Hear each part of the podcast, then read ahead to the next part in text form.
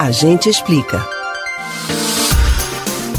O Instituto Brasileiro de Geografia e Estatística, IBGE, afirmou em nota que o corte de 1 bilhão e 700 mil reais dos recursos previstos para a realização do censo demográfico deste ano torna inviável a operação da pesquisa em 2021.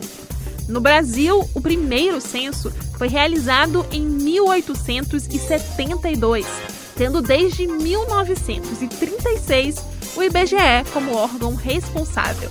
Você sabe qual será o impacto no país caso o censo não seja realizado nesse ano? Como o levantamento costuma ser feito e por qual motivo ele é tão importante? Tire as suas principais dúvidas sobre o assunto no Agente Explica de hoje. O primeiro censo demográfico no Brasil foi realizado ainda na época do Império, em 1872. Na época, ele recebia o nome de Recenseamento da População do Império do Brasil. Os censos seguintes foram feitos em 1890, 1900 e 1920.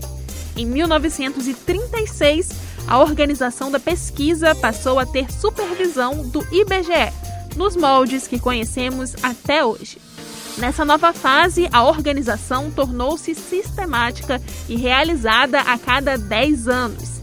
De 1872 a 2010, foram realizados 12 censos para investigar os dados da população brasileira, dos quais oito foram organizados pelo IBGE. Graças ao censo, conseguimos saber a população do nosso país e as particularidades dele.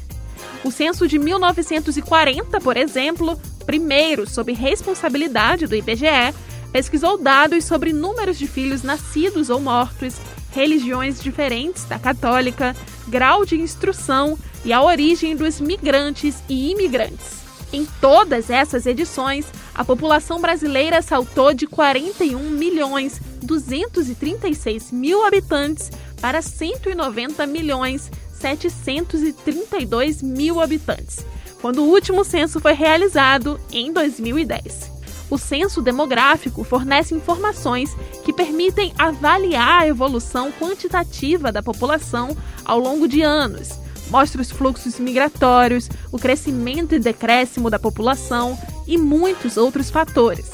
Ou seja, é a principal fonte de dados da situação de vida da população brasileira. Vale lembrar que o censo seria realizado no ano passado, mas, por conta da pandemia, precisou ser adiado. Agora, a pesquisa corre grande risco de não acontecer por conta do corte de quase 2 bilhões de reais proposto pelo relator do orçamento de 2021.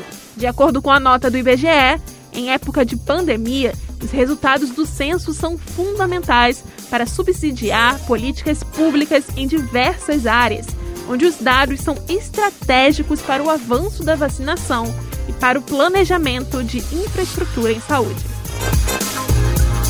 Você pode ouvir novamente o conteúdo desses e de outros a gente explica no site da Rádio Jornal ou nos principais aplicativos de podcast. Spotify, Deezer, Google e Apple Podcasts. Beatriz Albuquerque para o Rádio Livre.